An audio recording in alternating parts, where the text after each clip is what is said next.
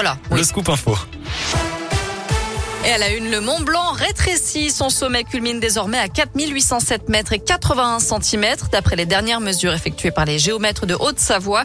Le toit de l'Europe occidentale a donc perdu 91 centimètres en 4 ans. La faute au manteau neigeux qui diminue d'année en année, conséquence probable du réchauffement climatique.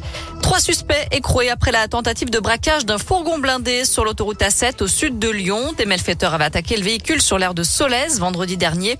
Trois hommes habitant Villefranche-sur-Saône et les alentours ont été interpellés en flagrant délit et déplacés en détention provisoire d'après le progrès.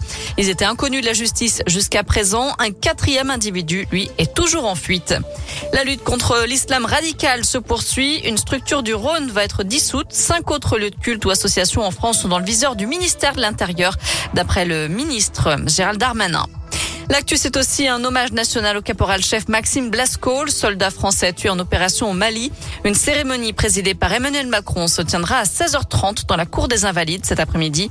Demain, un autre hommage lui sera rendu à Vars, en Isère, par ses frères d'armes du 7e bataillon de chasseurs alpins. Cette fois-ci, c'est officiel. La PMA pour toutes les femmes, qu'elles soient hétérosexuelles, homosexuelles ou monoparentales, est désormais possible en France. Les décrets d'application de la loi ont été publiés au journal officiel aujourd'hui. Le texte offre la possibilité aussi de conserver ses gamètes pour mener à bien une grossesse future. Une pratique qui n'était autorisée jusqu'ici que pour des raisons médicales. Mais les professionnels, eux, craignent que les centres de PMA soient surchargés et les délais encore rallongés. Olivier Véran annonce donc une enveloppe supplémentaire de 8 millions d'euros et une campagne de communication sur le don de sperme. Petite piqûre de rappel, demain, c'est l'entrée en vigueur du pass sanitaire pour les mineurs âgés d'au moins 12 ans et 2 mois, comme les adultes. Pour entrer dans certains lieux comme les cinémas, la piscine ou les cafés, il faudra une vaccination complète, un test de moins de 72 heures ou un certificat de rétablissement du Covid datant d'au moins 11 jours et de moins de 6 mois.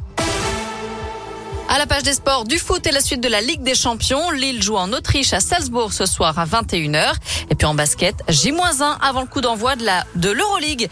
Monaco entrera en piste demain. Et puis le premier match officiel de la saison pour l'Asvel, ce sera vendredi. Les Villeurbanais recevront Kaunas à l'Astrobal. On termine avec un groupe mythique en concert dans la région.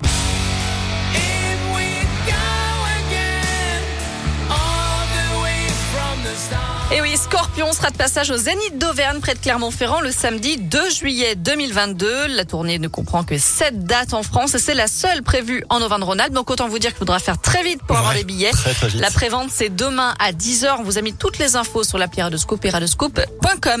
Côté météo pour cet après-midi, c'est une alternance de nuages, d'éclaircies et quelques averses aussi qui viendront ponctuer tout ça. Les températures grimpent jusqu'à 22 degrés pour les maximales.